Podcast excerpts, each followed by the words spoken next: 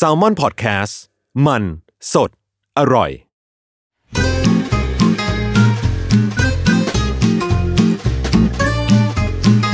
Day One Podcast กับย้อยนภศรศิวิราช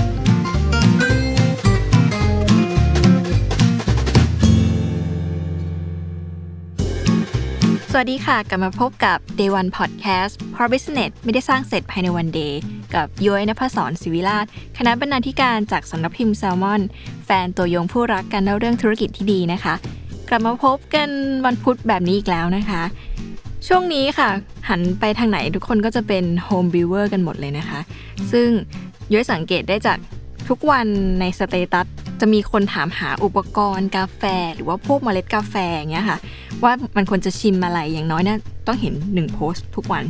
วันนี้ก็เลยอยากจะชวนมาคุยกันเรื่องธุรกิจกาแฟนะคะ ก่อนอื่นต้องเข้าใจก่อนว่า ในกระบวนการธุรกิจกาแฟค่ะ มันจะมีกระบวนการตั้งแต่ต้นน้ำไปจนถึงปลายน้ำเนาะมันมีธุรกิจที่เกี่ยวข้องในเยอะมากค่ะ ตั้งแต่แบบเกษตรกร ตัวกลางคนที่ซื้อขายสารกาแฟนะคะ มีลงคั่ว มีบาริสต้า มีหน้าร้าน ซึ่งจริง ๆ แล้วเนี่ยมันมีคนที่พูดเรื่องธุรกิจกาแฟ ในมุมต่างๆเยอะแล้วนะคะอย่างถ้าเกิดว่าวันนี้จะมาเล่าเรื่อง specialty หรือกาแฟรสพิเศษเนี่ย จริง ๆ อาจจะช้าไปด้วย หรือว่าถ้าย้อยจะมาเล่าเรื่องร้านกาแฟนะคะ ซึ่งยุคหนึ่งเนี่ยมันเป็นความฝันอันดับต้นๆของคนเมืองยุคใหม่อะไรเงี้ย แต่ว่าสถานการณ์ตอนเนี้ยร้านมันปิดเนาะ มันเปิดให้คนไปนั่งที่ร้านไม่ได้ ถ้าจะเล่าเรื่องร้านกาแฟตอนนี้คงอาจจะไม่อินเท่าไหร่นะคะ ก็เลยขอเก็บไว้เล่าตอนต่อๆไปทีนี้ค่ะย้อยไปเจอธุรกิจเจ้าหนึ่งค่ะ เขาชื่อว่า l e v i t Coffee Roaster นะคะเป็นโรงคั่วกาแฟเล็กๆ ที่ทำกาแฟสไตล์นอร์ดิกค่ะสไตล์นอร์ดิกก็คือแถบสแกนดิเนเวียนเนาะพวกเดนมาร์กสวีเดนนอร์เวย์อะไรเงี้ยนะคะ เป็นธุรกิจใหม่ค่ะที่เกิดขึ้นเมื่อปี 2019 นี่เอง ความน่าสนใจคือว่าแม้ในช่วงที่ร้านกาแฟปิดนะคะ คนไปร้านกาแฟไม่ได้ แต่ว่าเขากลับ ขายได้อยู่เรื่อยๆนะคะ แล้วพอไปถามคนในวงการค่ะ ใครๆก็บอกว่ากาแฟของลิวิตเนี่ยดี เพราะว่าคนทำเนี่ยคุณเนิร์ดแล้วก็ตั้งใจมากย้อยก็เลยไปขอสัมภาษณ์คุณเอ็มมานะคะ คุณเอ็มชื่อจริงว่ากลทรนิโรดมเนาะ เป็นผู้ก่อตั้งแบรนด์วัย 26 เท่านั้นค่ะลิวิตเนี่ยเป็นตัวอย่างของธุรกิจที่ เริ่มจากคนคนเดียวนะคะ เขามีสิ่งที่อยากทำอย่างแรงกล้า แล้วก็มีทุนอยู่จำกัดค่ะ แต่เขารู้ว่าต้องการต้องโฟกัสอะไรนะคะ แล้วก็ทำในสิ่งที่คนทั่วไปเขาไม่ทำกันอย่างเช่น การลงทุนในเมล็ดดีๆ แล้วก็แพงๆนะคะนอกจากการตั้งใจทำของที่ดีแล้วเนี่ย เรื่องของลิวิตอะค่ะยังจะมีเรื่องของการบริหารจัดการองค์กรสำหรับแบรนด์เล็กๆ แบบนี้เนาะซึ่ง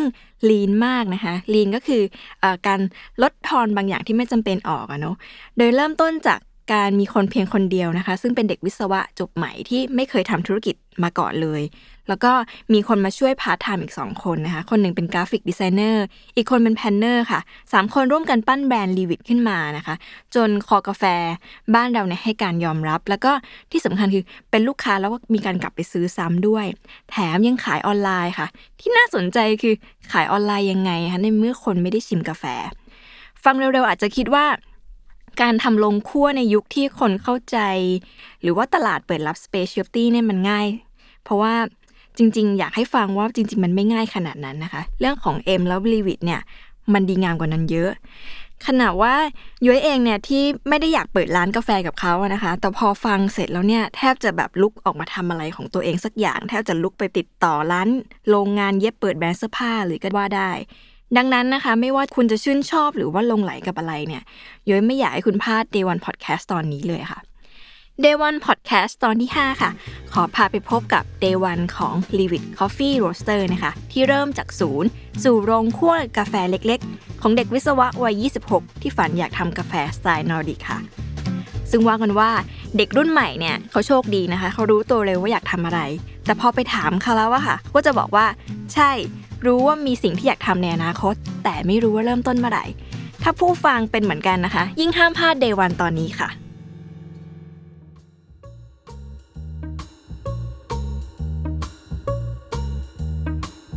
Day One ของ l e v i t Coffee Roaster นะคะ ที่เริ่มต้นจากศูนย์เนี่ยยุ้ยจะแบ่งเป็น 3 หัวข้อใหญ่ ๆ นะคะ เรื่องแรกค่ะ รสชาติที่อยากทำให้ได้ มันเป็นรสชาติที่แม้ใครจะบอกว่า ยอมรับเธอเอ็ม กาแฟไทยมันก็แบบนี้นะคะ จะไปทำรสชาติเหมือนคนสแกนดิเนเวียเขากินได้ยังไง แต่เอ็มไม่เชื่อค่ะ เขาลงมือทำมันนะคะ แล้วก็ทำมันจนขายได้และขายดีด้วย ข้อ 2 นะคะ ของที่มันดีค่ะ มันดีตั้งแต่พื้นฐาน ดังนั้นลีวิตเนี่ยจึงเป็นแบรนด์ที่จริงจังกับการเลือก green มากๆนะคะ ซึ่งต้องเป็น green ที่ perfect เท่านั้นนะคะ 3. ค่ะ การทำธุรกิจแบบเด็กวิศวะยังไงคะทำยังไงให้มันลีนมาก บริหารต้นทุนกับเรื่องที่จำเป็น จ้างคนเพิ่มเพียง 2 คน แล้วก็ขายยังไงแบบไม่มีหน้าร้าน 2. ค่ะ ของที่ดีเนี่ยมันดีตั้งแต่พื้นฐาน ดังนั้นนะคะลีวิตจึงเป็นแบรนด์ที่จริงจังกับการเลือกกรีนมากๆ กรีนมันคือสารตั้งต้นนะคะหรือว่าเป็นเมล็ดเชอร์รี่เนาะของเจ้ากาแฟเนี่ยก่อนจะนำไปคั่ว จนกลายเป็นเม็ดกาแฟที่เราเอาไปชงและดื่มกันทั่วไปอะค่ะ เราจะเรียกเจ้าถั่วเม็ดเล็กๆเนี่ยว่า green นะคะ สายกาแฟจะเรียกกัน ของแบรนด์ลีวิตเนี่ยเขาจะสนใจเลือกแต่ green ที่ perfect เท่านั้น โดยไม่มีข้อแม้ ซึ่งมันดียังไงเดี๋ยวจะเล่าให้ฟังค่ะ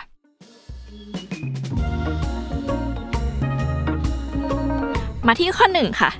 รสชาติที่อยากให้ได้ แม้ใครจะบอกว่าให้เอ็มยอมรับนะคะว่ากาแฟไทยมันก็เป็นแบบนี้ จะเป็นเหมือนคนสแกนดิเนเวนได้ไงเนาะแต่เอ็มก็ลงมือทำจุดเริ่มต้นมันเริ่มตรงที่ว่า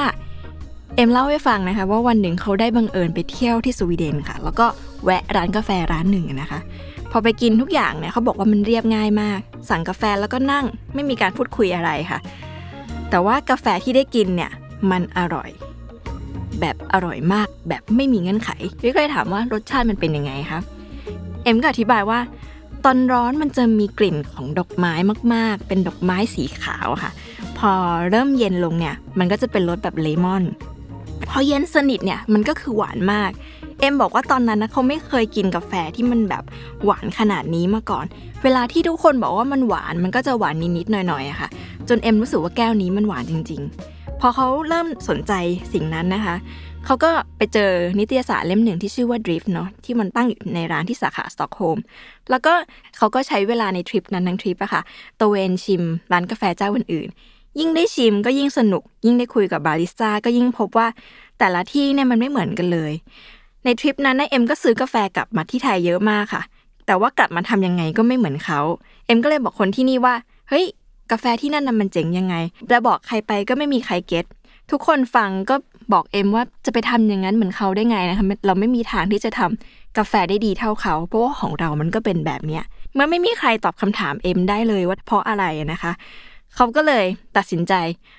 เลิกไปร้านกาแฟค่ะ แล้วก็ลงมือซื้อหนังสือมาอ่านเอง อ่านตามเว็บบอร์ดว่าสังคมกาแฟในต่างประเทศเขาคุยอะไรกัน อยากรู้ว่าโลกเขาไปกันถึงไหนแล้วนะคะ พอเอ็มเริ่มรู้เยอะขึ้นเนี่ย ช่วงปลายปีเดียวกันนั้นนะคะ เขาก็เลยตัดสินใจกลับไปที่สวีเดนอีกรอบ แต่รอบนี้เนี่ยไม่ได้ไปแค่สวีเดน ก็ไปหาข้อมูลก่อนว่า ลงคั่วที่ไหนเนี่ยดีที่สุดในนอร์เวย์ที่โคเปนเฮเกนแล้วเขาก็เลยเดินทางไปรอบๆนั้นค่ะ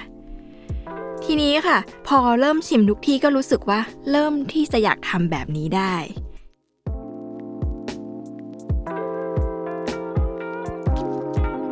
ทีนี้กลับมารอบ 2 ค่ะ เอ็มก็คิดกับตัวเองว่าจะทำยังไงถึงจะทำได้แบบนั้น ศึกษาก็เยอะและอุปกรณ์ก็ซื้อเยอะขึ้น ประกอบกับเรียนจบค่ะ ก็กลับมาทำงานที่บ้านตามเส้นทางของวัยรุ่นทั่วไปเนาะแต่ว่าตัวเองก็รู้ว่าจริง ๆ แล้วสนใจเรื่องกาแฟค่ะ มีสิ่งที่อยากทำในอนาคต แต่ไม่รู้ว่าควรจะเริ่มเมื่อไหร่ ทุกครั้งที่มีเวลาว่างเอ็มก็คิดอยากจะไปที่นั่นน่ะนะคะ แต่ก็รู้สึกว่าการไปเที่ยวเฉยๆมันไม่มีอะไรเป็นชิ้นเป็นอัน เอ็มก็เลยตัดสินใจว่า งั้นไปเทคคอร์สเรียนดีกว่า แล้วก็อยากเรียนกับโรงคั่วที่ตัวเองชอบด้วย เอ็มใช้วิธีเขียนอีเมลหาโรงคั่วที่ตัวเองชอบค่ะ ว่าเขามีคอร์สหรือไม่มีคอร์สนะคะ ทีนี้ค่ะยุ้ยก็เลยถามว่าเอ๊ะส่งไปได้ยังไงแบบเออแนะนำตัวยังไงแล้วอยู่ดีๆ เราไปได้เลยเหรออะไรเงี้ย เอ็มก็บอกว่าก็แค่แนะนำตัวไปว่า เขาเป็นใครเป็นคนตัวเล็กๆ จากประเทศไทยที่มีความฝันอยากมีโรงคั่วเป็นของตัวเอง หลังจากนั้นก็มี โรงคั่วเจ้าหนึ่งตอบรับนะคะ เขาชื่อว่า Muttley and Jack's Coffee Roaster อยู่ที่สต็อกโฮล์มค่ะ ก็เป็นโรงคั่วเล็กๆ ที่สเกลพอๆกันก็คือ เป็นคนที่ทำกาแฟคนเดียว แล้วก็พอเขาตอบตกลงนะคะ ทางโรงคั่วเขาก็ส่งฟอร์มมาให้เอ็มดูว่าอยากจะเรียนเรื่องอะไร แล้วก็เริ่มวางแผนทริปกัน โชคดีนะคะ ที่ช่วงนั้นที่เอ็มไปเนี่ย มันมีงาน World of Coffee ที่เบอร์ลินพอดีค่ะ เอ็มก็เลยพยายามจะจัดสรรเวลานะคะว่าว่าเรียนกี่วันแล้วก็ไป visit ตามโรงคั่วที่เอ็มส่งอีเมลไปเนี่ยกี่วันกี่วันน่ะนะคะ จนเกิดทริปขึ้นนั้นขึ้นมา ซึ่งเป็นทริปเปลี่ยนชีวิต เพราะว่าถ้าเอ็มไปแล้วไม่ได้อะไรกลับมากลับมามือเปล่าเนี่ยก็อาจจะต้องทำงานที่บ้านต่อไปนะคะ ทีนี้ค่ะยุ้ยก็ถามว่า แล้วการไปเรียนที่นั่น การไปเรียนกับโรงคั่วเนี่ย เอ็มได้อะไรกลับมา เหมือนที่คิดไว้หรือเปล่านะคะ สิ่งที่น่าสนใจมากคือ เอ็มเคยคิดว่ากาแฟที่อร่อยอะค่ะ ถ้ามันชงให้ดียังไงมันก็ต้องอร่อย ถ้ามันไม่อร่อยเนี่ย ปัญหามันน่าจะอยู่ที่การคั่วนะคะ แต่ว่าจริง ๆ แล้วปัญหามันไม่ใช่ที่ตรงนั้นค่ะ ปัญหามันคือ green coffee หรือว่าสารกาแฟนะคะ ซึ่งแปลว่ามันอยู่ที่การ sourcing การเลือกตั้งแต่ต้นหรือเปล่า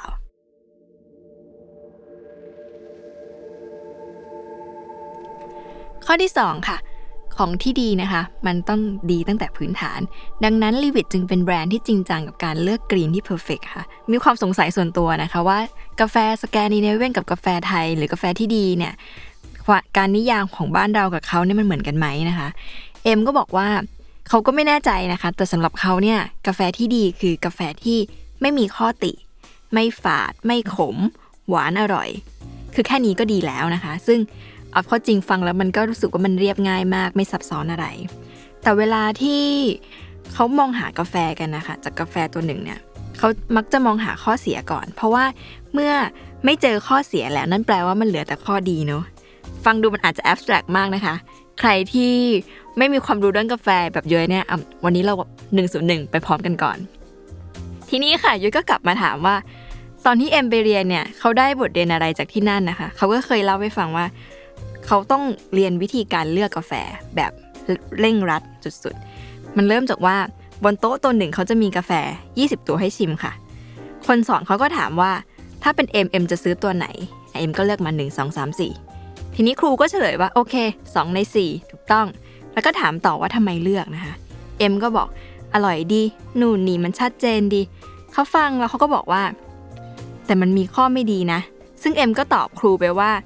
ใช่มันมีข้อไม่ดี แต่มันก็แก้ได้ไม่ใช่หรอตอนเราคั่วนะคะ หรือว่าตอนชงน่าจะทำอะไรกับมันได้หรือเปล่า ครูเขาก็บอกว่าไม่เป็นอย่างนั้นค่ะ ของมันจะดีเนี่ยมันต้องดีตั้งแต่ต้นนะคะ ก็คือเลือกจากของที่ไม่มีข้อเสีย แล้วเวลาเอาไปทำต่อไปคั่วไปชงเนี่ยยังไงมันก็ไม่มีข้อเสีย นี่คือวิธีการเลือกที่ดีที่สุด ซึ่งมันสวนทางกับทุกครั้งที่เวลาเราทำธุรกิจนะคะทุกคนจะบอกว่าไม่มีอะไรเพอร์เฟกทุกอย่างมีความไม่สมบูรณ์แบบ แต่สำหรับกาแฟนะคะ ไม่มีข้อแม้ค่ะ ต้องดีที่สุดเท่านั้นตั้งแต่กรีนนะคะ กลับมาเรื่องกาแฟค่ะ เอ็มก็เลยเล่าว่าทุกครั้งที่เขาเลือกกาแฟค่ะ เขาจะไม่เลือกจากwow ความ wow ใน factor ว่ามันเยอะแต่ว่าจะเลือกจาก base ที่มันดีมากๆ คุณภาพดี structure ความหวานต่างๆ นานา สิ่งนี้ก็เลยบอกว่าทำไมเวลากินกาแฟที่อื่นแล้วมันไม่เจอข้อเสียของมัน เพราะเขาเอาข้อเสียออกมันไปหมดแล้วตั้งแต่เริ่มต้นนะคะ อันนี้ก็คือเป็น trick หนึ่งที่ชาวสแกนก็สอนกันมาเนาะซึ่งน่าสนใจมาก จะอยากจะอยากจะให้ทุกคนเนี่ยมานั่งฟังเอ็มเพราะว่าเอ็มมีความเนิร์ดในในกาแฟมากๆค่ะ อยากจะพูดให้คนอิจฉาว่าระหว่างคุยไปแล้วก็จิบคอสตาริกาเอธิโอเปียกันไปด้วยนะคะ ซึ่งอันนี้ทุกคนคงไม่ได้กลิ่นใช่ไหมคะ ไม่เป็นไรยุ้ยรับความรู้สึกนั้นแทนเอง ทีนี้ค่ะ พอเอ็มรู้ว่า ทุกอย่างมันเกี่ยวกับ green เขาก็เลยรู้สึกว่าโอเคงั้นมันก็ไม่ยากแล้วสิ เพราะว่าเหมือนตอนคั่ว ถ้าคั่วให้ดีคือเขาบอกว่าคั่วการคั่วกาแฟค่ะ มันไม่ใช่เมจิก มันคือการฝึกซ้อม แล้วก็เรียนรู้เยอะๆ ยิ่งทำเยอะๆ ก็จะยิ่งเก่ง ดังนั้นเรื่องใหญ่ที่สุดของการคั่วกาแฟคือกรีน เขาก็เลยคิดว่าโอเคนั้นเขาน่าจะทำได้เขาแค่หากรีนให้ดีเท่านั้นนะคะเพียงแต่ว่าเมื่อกลับมาสู่โลกความจริงค่ะเอ็มดันบอกว่าเคว้งมาก เพราะว่าเขามีแค่ความรู้นะคะ แล้วก็เครื่องคั่วตัวเล็กๆ ที่คั่วได้เพียงแค่ครั้งละ 50 กรัม ทีนี้เอ็มก็เลยส่ง message ค่ะ ไปขอเช่าเครื่องคั่วกับพี่เฟิร์มนะคะ ซึ่งทำร้าน Hands and Heart นะคะ ตอนนั้นเนี่ยเอ็มบอกว่าเอ็มเอ็มยังไม่รู้ว่าต้องทำยังไง แล้วก็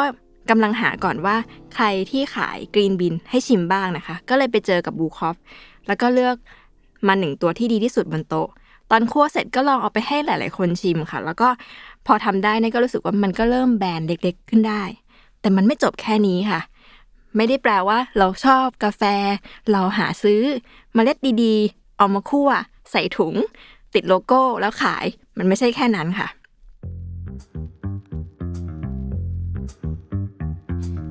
ข้อ 3 ค่ะ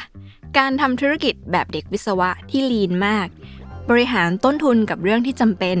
จ้างคนเพียงสองคน แล้วก็ขายยังไงแบบไม่มีหน้าร้านนะคะ เอ็มบอกว่าลีวิ t เนี่ยเป็นแบรนด์ที่ค่อยๆประกอบ ไม่ได้เป็นแบรนด์ที่มีทุกอย่างเพียบพร้อมตั้งแต่วันแรกนะคะ เขาค่อยๆหาอะไรมาตัดแปะมันไปเรื่อยๆ ย้อนกลับไปที่ชื่อของลีวิ t นิดนึงค่ะลีวิ t เนี่ยแปลว่า furiously angry นะคะ หมายถึงความโกรธที่โกรธมากๆ เอ็มบอกว่ามันคือความอัดอั้นที่พื้นที่ตรงนี้ค่ะ มันไม่มีใครเข้าใจเขาเลย แต่ทุกครั้งที่เขาก้าวเท้าออกไปข้างนอก เขากลับรู้สึกว่า คุยภาษาเดียวกันกับคนทางสแกนมากกว่า ตอนนั้นเนี่ยเขาบอกว่ามันโกรธระดับที่ว่า เพราะเป็นแบบนี้ไงล่ะ กาแฟเราถึงไม่ไปไหนสักทีโมเมนต์แบบนี้ค่ะ เอ็มบอกว่ามันมาเลย มาเลย เดี๋ยวจะทำให้ดูเยอะอินกว่าใครตอนนี้ เอ็มบอกว่าถ้าไม่มีใครทำเขาจะทำเองค่ะ แล้วก็จะทำให้ดูว่ามันทำได้ มันไม่ได้มีข้อจำกัดมากมายขนาดนั้นนะคะ ในปี 2019 ค่ะ เอ็มบอกว่าในวันแรกที่เขาเริ่มคั่วกาแฟจริงจังเนี่ยเขาก็เอาสิ่งที่เรียนมาเนี่ยลองทำมา test ก่อนว่าถ้าเราไม่มีคนช่วยอยู่เลยเนี่ยทำได้ไหมเอ็มบอกว่าก็เกิด error อะไรนิดหน่อยค่ะ ทีนี้ยุ้ยก็สงสัยว่าจากเดิมก่อนไป train ที่สวีเดนเนี่ยความรู้เป็นศูนย์แล้วตอนนี้ความรู้เท่าไหร่ถึงจะเริ่มได้เอ็มบอกเอ็มก็ไม่มั่นใจนะคะว่าเขารู้เพิ่มขึ้นเป็นเท่าไหร่นะคะ รู้แค่ว่าต้องทำมาสักที คือถ้าไม่ทำ แล้วมันจะรู้ได้ไงว่ามัน work หรือไม่ work นะคะ เดือนแรกนะคะมันเริ่มจากเอ็มทำคนเดียวทุกอย่างค่ะ เขาต้องคั่วแล้วก็ทำทุกอย่างให้เสร็จภายในเวลาที่จำกัด เนื่องจากว่าตอนนั้นนายเอ็มก็ยังทำงานประจำอยู่เนาะทีนี้เขาก็เลยเริ่มตัดสินใจหาคนมาช่วยค่ะ ซึ่งคนที่ช่วยเนี่ยเคยเป็นน้องพาร์ทไทม์มาช่วยทำงานล้างแก้วกาแฟเนาะน้องปิ่นเนี่ยทำหน้าที่ทำ branding ทำกราฟิก แล้วก็ packaging ใหม่ทั้งหมดนะนะคะให้กับ Livid แล้วก็ที่สำคัญค่ะ Livid เนี่ยไม่จ้างบาริสต้าด้วย แต่ว่ามีเพียงน้องผู้หญิงคนหนึ่งนะคะ ชื่อว่าน้องมิโยเนี่ยทำหน้าที่เป็น strategic planner เนาะซึ่งงานประจำของมิโยเนี่ยคือนักคณิตศาสตร์ประกันภัยนะคะ จะเห็นว่าทั้งสองคนที่มาช่วยเนี่ยไม่ได้มีใครดูเรื่องกาแฟมาก่อน ซึ่งเอ็มก็บอกว่าการทำธุรกิจกาแฟค่ะ ไม่ได้แปลว่า เขาจะต้องการคนที่ชอบกาแฟทั้งหมด เพื่อมาทำกาแฟนะคะ เพราะว่าต่อให้บาริสต้าทำกาแฟได้เนี่ย บาริสต้าก็ไม่สามารถวางแผนได้ว่าปีนี้เนี่ยเราจะซื้อกาแฟมากี่ตันดีนะคะ ซึ่งคนวางแผนทั้งหมดต่างหากที่เป็นคนจำเป็นของธุรกิจ ตอนนี้นะคะที่ลีวิตก็เลยมีคนทั้งหมด 3 คนนะคะ ก็คือเอ็มที่ทำหน้าที่หาของมาขายเลือกกาแฟนะคะ ปิ่นที่ทำหน้าที่ branding กราฟิกแล้วก็ packaging สุดท้ายก็คือมิโยที่ทำหน้าที่ strategic planner ในการวางแผนว่าปีนี้ปีนั้นจะซื้อกาแฟเท่าไหร่ เรื่องต่อมาก็คือเรื่องเครื่องคั่วนะคะ ตอนแรกเนี่ยเอ็มก็ไม่คิดว่าวิธีนี้จะ work วิธีการเช่าเครื่องอะนะคะเพราะว่าเขาไม่มีอะไรเลยมีแค่ตัวเปล่ากับคอมพิวเตอร์หนึ่งเครื่องแล้วก็ไปเช่าเครื่องคนอื่น แต่พอมันเริ่มไปได้ขายได้มีลูกค้าบอกปากต่อปากอะค่ะเขาก็คิดว่าการไม่มีเครื่องคั่วเนี่ยก็เป็นฟังก์ชันที่ดีสำหรับธุรกิจของเอ็มเหมือนกัน เพราะว่าอะไรเพราะว่าเขารู้สึกว่า จะได้ไม่ต้องเอาเงินลงทุนจำนวนหนึ่งเนี่ยไปสร้าง facility นะคะ แต่ว่าเอาเงินจำนวนนั้นน่ะไปซื้อกับเมล็ดที่ดีได้ ซึ่งเป็นสิ่งที่เอ็มตั้งใจไว้ตั้งแต่วันแรกแล้ว ว่าอยากจะได้เมล็ดที่ดีมาคั่วนะคะ ก็เลยทำให้เอ็มรู้สึกว่า โอเค จะได้มีเงินไปซื้อเมล็ดที่ดีขึ้นได้มากขึ้น ทีนี้เอ็มบอกว่าคนส่วนใหญ่อะชอบคิดว่า จะไปหาเมล็ดกลางๆ เพราะว่าเขาว่าต้องแบกต้นทุนพวกหน้าร้านพวก บาริสต้าพวกคนค่าเช่าต่างๆ มากมาย แต่ว่าเอ็มอะไม่ต้องทำแบบนั้น เพราะว่าไม่มีตัดต้นทุนตรงนี้เอาไปหมดเลยนะคะ ก็เลยสามารถหาของที่ดีของที่ตัวเองชอบเนี่ยมาขายได้ย้อยก็สงสัยว่าเด็กวิศวะที่ไม่เคยทำธุรกิจมาก่อนนะคะ แต่พอต้องมาดั้งทำแบรนด์ตัวเองนะเขาเริ่มยังไง เอ็มบอกว่าหลักการมันง่ายนิดเดียวค่ะ ก็คือทำโปรดักที่ตัวเองกิน ขายให้ทุกคน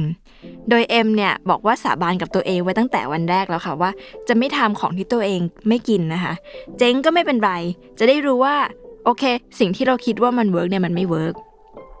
ทีนี้ยุ้ยก็สงสัยอย่างหนึ่งค่ะว่า ในยุคที่ร้านกาแฟมันเยอะมากเต็มตลาดเนี่ยค่ะลีวิตเนี่ยวางตัวเองไว้ตรงไหนนะคะ ซึ่งเขาก็ตอบว่า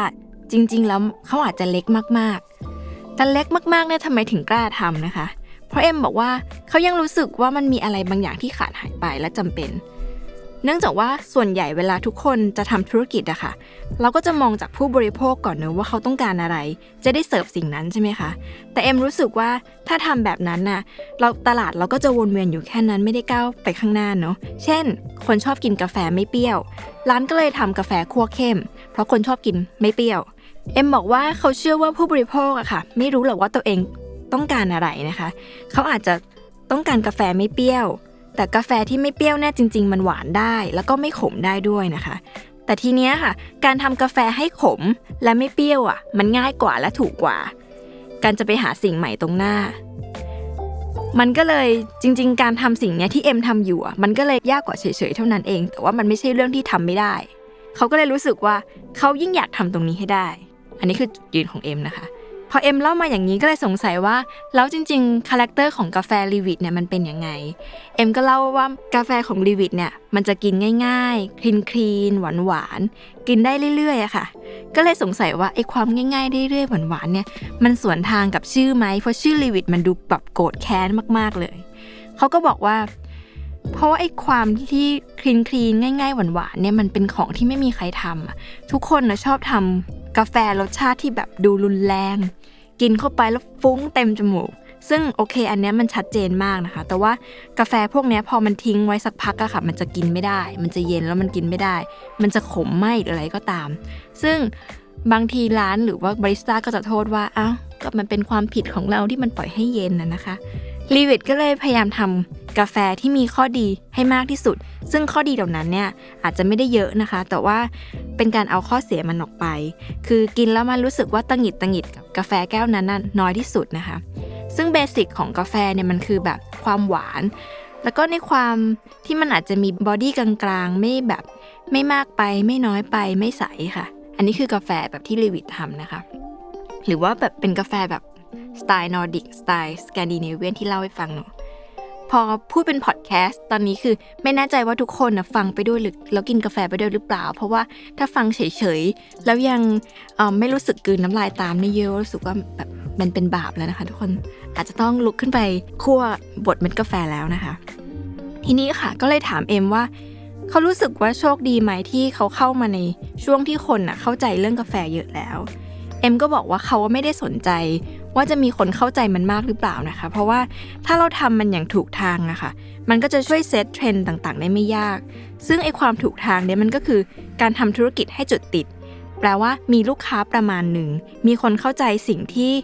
เขาคิดว่าเขากำลังแก้ปัญหาอะไรนะคะ ไม่ว่าเทรนด์มันจะเป็นยังไงเนี่ย เอ็มก็เลยบอกว่ามันไม่เกี่ยว เพราะว่าจริงๆแล้วอะในยุโรปอะค่ะ สิ่งเนี้ยกาแฟ specialty เนี่ย มันก็ไม่ได้เป็นสิ่งที่เกิดขึ้นมานานนะ เพราะว่าตอนที่โรงคั่วที่นั่นเขาเริ่มทำอะค่ะ เขาก็เริ่มทำจากกาแฟเข้มๆเหมือนกันนะคะ แต่ว่าองค์กรเขาเนี่ยมันมีการพัฒนา มันมีการเรียนรู้ระหว่างทาง โรงคั่วอย่างเขาก็เลยมีหน้าที่คัดหาสิ่งที่มัน work กับลูกค้านะคะ เพื่อที่จะทำให้กาแฟมันขยับไปข้างหน้าเนาะ เพราะว่าเมื่อกาแฟขยับลูกค้าก็ขยับตามเองค่ะ จริง ๆ สิ่งหนึ่งที่เอ็มมักจะพูดเสมอเวลาเราคุยกัน เราเยอะมันว่ามันน่าสนใจมากคือเอ็มมักจะบอกว่า เพราะจริง ๆ ลูกค้าค่ะไม่ได้มีสิทธิ์เลือก ลูกค้าเป็นคนที่มีสิทธิ์เลือกน้อยที่สุดแล้วนะคะ คนที่เป็นผู้ผลิตต่างหากที่มีสิทธิ์เลือก มากที่สุดว่าตัวเองอะ จะขายอะไรและจะขายหรือเปล่า เอ็มก็เลยถามตัวเองว่าเอ็มอยากขายอะไรให้เขา และเราทำสิ่งนั้นให้เขาซื้อได้ไหม ถ้ามันดีพอยังไงคนซื้อก็จะซื้ออยู่แล้วนะคะ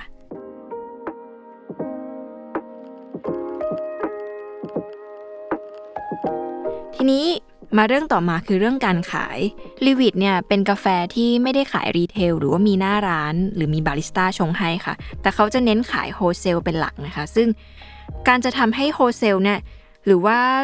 ร้านค้าเนี่ยเขาเชื่อและยอมสั่งกาแฟ ซึ่งลีวิตเป็นใครก็ไม่รู้นะคะ เป็นแบรนด์เล็ก ๆ ที่เพิ่งเกิดขึ้น แล้วก็อาจจะเป็นเด็กแท้อายุ 26ทำยังไงให้เขาเชื่อและยอมสั่งกาแฟค่ะ เอ็มก็เล่าว่าเขาเริ่มจากให้บาริสต้าและตามร้านต่างๆเนี่ยชิมก่อนว่ากาแฟเขาเป็นแบบนี้นะ มีวิธีใช้แบบไหน เพราะว่าเดิมทีอะค่ะ เวลาเราไปร้านกาแฟเราจะเห็นว่ามันจะมีกาแฟ 2 โถเนาะโถที่เป็นสีเข้มๆเลยคั่วเข้มมาก แล้วก็คั่วอ่อน แล้วว่าแล้วร้านกาแฟพวกนี้เขาก็มักจะบอกว่ากาแฟแบบนี้เหมาะกินกับนมกาแฟแบบนี้ไม่เหมาะ ซึ่งเอ็มก็รู้สึกว่า เฮ้ย ที่ต่างประเทศนะเขามีแค่โทนเดียว แล้วก็ เหมาะกับการทำทุกอย่างนะคะ เขาก็เลยพยายามจะ present ให้ฟังว่ากาแฟเขาใช้ชงได้หลายแบบนะ แต่ว่ามันมีวิธีขายหนึ่งที่เอ็มเล่าให้ฟังแล้วมันน่าสนใจมากคือเอ็มเป็นคนขายกาแฟแบบไม่พูดก่อนค่ะ เขาให้ชิมก่อนแล้วรู้สึกยังไง ชอบไม่ชอบ แล้วค่อยซื้อก็ว่ากัน ที่เป็นแบบนี้เพราะว่าเอ็มบอกหลายครั้งถ้าเกิดว่าเราโม้ไปก่อนว่าเออมันมีสรรพคุณ ดอกไม้แบบนี้กลิ่นแบบนี้เนี่ย มันจะทำให้คนกินนะคาดหวัง แล้วถ้าเกิดว่าเขาไม่ได้รสแบบนั้นน่ะ มันก็อาจจะเกิดความไม่ชอบได้นะคะ ซึ่งอันนี้ก็เป็นวิธีขายของเอ็มเนาะคำถามก็คือว่า แล้วในตอนนี้ที่คนมันไปร้านกาแฟไม่ได้ค่ะ เอ็มขายกาแฟของเอ็มยังไงนะคะ เพราะว่าร้านอาจจะต้องปิดหน้าร้านเนาะหรือว่าคนซื้อมันเปลี่ยนกลุ่มไปไหม ซึ่งเอ็มก็เล่าให้ฟังว่า อย่างที่เราคิดเลยค่ะ คือพอทุกคนเนี่ยกลับมาชงที่บ้าน ก็มีการสั่งผ่านออนไลน์มากขึ้น หลายคนอาจจะเคยไปกินร้านนี้แล้วบาริสต้าบอกก็เลยตามมาสั่งนะคะ ซึ่งอันนี้ก็เป็นวิธีที่น่าสนใจ มันคือกระแสปากต่อปากกันเนาะมันแปลว่าถ้าของเราดีอะค่ะ ยังไงมันก็มีคนชื่นชอบแล้วก็จำได้ ยิ่งรสชาติของกาแฟที่เอ็มทำเนี่ยมันไม่เหมือนกับที่อื่นด้วยนะคะ พูดแบบนี้นี่กืนน้ำลายอีกแล้วค่ะทุกคน เดี๋ยวย้อยจะมาบอกตอนหลังว่าต้องไปชิมได้ที่ไหนนะคะ ทีนี้มันมีเรื่องหนึ่งที่น่าสนใจคือว่าเอ็มบอกว่าเอ็มตั้งต้นจากทำกาแฟที่ชอบเนาะแต่การทำกาแฟทำแต่ของที่ชอบเนี่ยค่ะ มันก็มีข้อเสียเหมือนกัน เพราะว่ามันทำให้เอ็มติดกับดักอย่างหนึ่งอะค่ะ เขาบอกว่าครั้งแรกที่เขาทำแต่กาแฟที่เขาชอบเนี่ย มันกลายเป็นว่ากาแฟที่มันออกมารสคล้ายๆกันหมดเลย เพราะมันเริ่มตั้งต้นจากสิ่งนี้เขาชอบเนาะเขาก็เลยได้เรียนรู้ว่า จริง ๆ ลองที่ไม่ชอบแต่อยู่ในเบสของกาแฟที่เขาชอบ งงไหมคะ ก็ได้เหมือนกัน อย่างเช่น ปีนี้ค่ะเอ็มบอกว่า เขากำลังชอบรสชาติแบบช็อกโกแลตช็อกโกแลตซึ่งกินแล้วมันก็อร่อยดี ถ้าเป็นอดีตเนี่ยเอ็มอาจจะรู้สึกว่าแบบนี้ไม่อร่อย การทำแบรนด์ของเขาอะค่ะก็เลยทำให้เขาได้เรียนรู้ว่า มันทำให้เขาขยายเลนส์ความชอบของตัวเองกว้างขึ้นอะซึ่งสิ่งนี้มันก็สอนคนทำแบรนด์เหมือนกันเนาะในการเรื่องการแบบเปิดใจว่าบางทีของที่เรา เคยไม่ชอบเราอาจจะชอบก็ได้ แต่สุดท้ายมันต้องอยู่ในเบสเดียวกันนะคะ ก็คือคอนเซปที่ว่ามันมีแต่ข้อดีและมันก็กินง่าย อันนี้ยังเป็นสิ่งที่เอ็มยึดไว้เป็นตรงกลางอยู่นะคะ ทีนี้ยก็มาถามว่าทุกวันนี้ค่ะ เราทำกาแฟไปเพื่ออะไรนะคะ เอ็มก็บอกว่า ตอนที่คิดว่าอยากทำกาแฟแบบนี้ให้ได้ค่ะ เขาไม่ได้คาดหวังจากคนกินเลยนะคะว่าทุกคนที่กินจะต้องรู้สึกอร่อย สิ่งที่เอ็มแอบคาดหวังลึกๆเนี่ยเขาแค่อยากจะทำกาแฟได้ดีเท่ากับคนที่เคยสอนเขา อย่างน้อยเนี่ยได้ไปยืนอยู่ข้างๆ แล้วไม่ได้รู้สึกว่าต้อยต่ำไปกว่านะคะ ทีนี้ย้อยก็ถามเขาว่ามันจะเป็นยังไงถ้าวันนั้นนะคะเอ็มไม่ได้ตัดสินใจลุกขึ้นมาทำ รีวิตหรือไม่มีเดย์วันของรีวิตมันจะเกิดอะไรขึ้นหรือเอ็มจะเป็นยังไงเขาก็บอกว่าเขาก็คงเป็นคนหนึ่งที่เป็นลูกค้าเหมือนเดิม แล้วก็นั่งกินกาแฟแล้วก็บ่นบ่นบ่นว่ามันไม่มีอะไรที่ถูกใจนะคะ ไม่ได้ลุกขึ้นมาทำแบบนี้ ทีนี้ก็เลยถามว่าเขามีคำแนะนำไหมถ้าเกิดว่าเจอคนที่อยากทำอะไรมากๆ แล้วก็ยังมีข้ออ้างอยู่เต็มไปหมดนะคะเอ็มก็เลยตอบว่า เวลาที่จะทำอะไรอะค่ะ การที่จะคิดให้มันง่ายเนี่ยหนึ่งสองสามสี่ห้ามันก็คิดได้ หรือว่าเราจะคิดให้มันยากแล้วมีข้ออ้างกับ 5 6 7 8 ก็ทำได้เช่นกันนะคะ มันอยู่ที่ว่าถ้าเราอยากทำมันมากพอ จงทำมันออกมาเป็นชิ้น แล้วก็เลือกต่อว่าแบบยังจะทำต่อหรือว่าอยากจะเลิก จริงๆมันแค่นั้นเลยอะค่ะลีวิตของเอ็มก็เป็นแบบนั้นเหมือนกัน